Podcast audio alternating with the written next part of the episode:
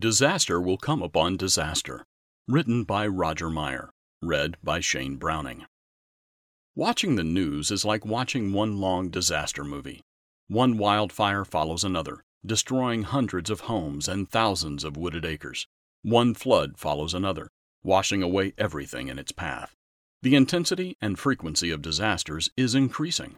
Storm after storm flies across the country, dumping torrents of rain or mountains of snow wreaking havoc with damaging wind, vicious lightning, destructive hail, and tornadoes.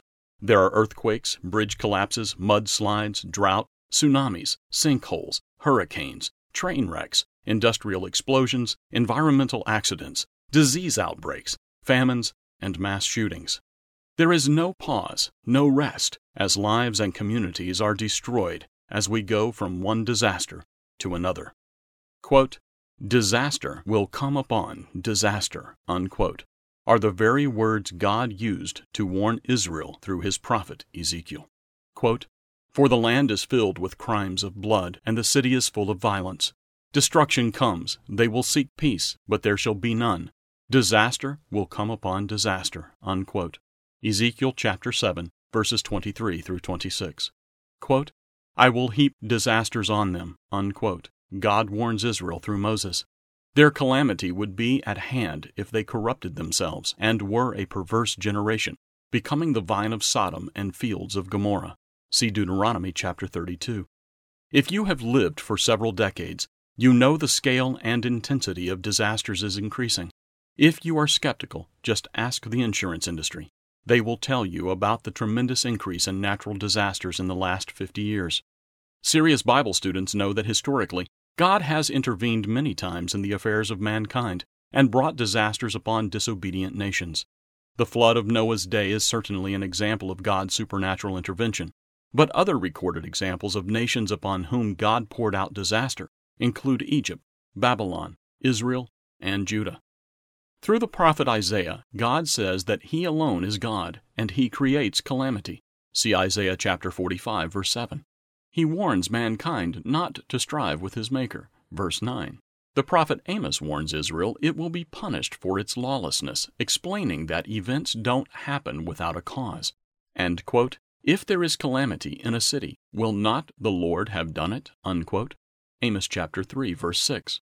Through the prophet Jeremiah, God warned that just as a potter has power over the clay, he has the power over mankind, and, quote, if that nation against whom I have spoken turns from its evil, I will relent of the disaster that I thought to bring upon it. Unquote. Jeremiah chapter 18, verse 8. God warned Judah, quote, Behold, I am fashioning a disaster and devising a plan against you. Return now every one from his evil way, and make your ways and your doings good. Unquote. Verse 11. Jesus Christ told his disciples that in the last days there would be wars, famines, pestilences, and earthquakes as the beginning of sorrows before the tribulation. We see in our nations a total disregard of God and His Word being despised. Is it any wonder that lawlessness and disasters of every description are also increasing?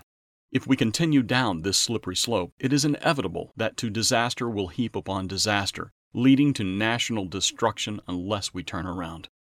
Ancient Nineveh was warned by Jonah of its coming destruction. But the king of Nineveh listened, and made his people pray and turn from evil and violence. Quote, and God relented from the disaster that he had said he would bring upon them, and he did not do it. Unquote. Jonah chapter 3, verse 10. God wants all people to turn from the way of wickedness. Quote, I have no pleasure in the death of the wicked, but that the wicked turn from his way and live. Turn, Turn from your evil ways, for why should you die, O house of Israel? Unquote. Ezekiel chapter 33, verse 11. We can avoid disaster. Be sure to read 14 signs announcing Christ's return and the United States and Great Britain in prophecy.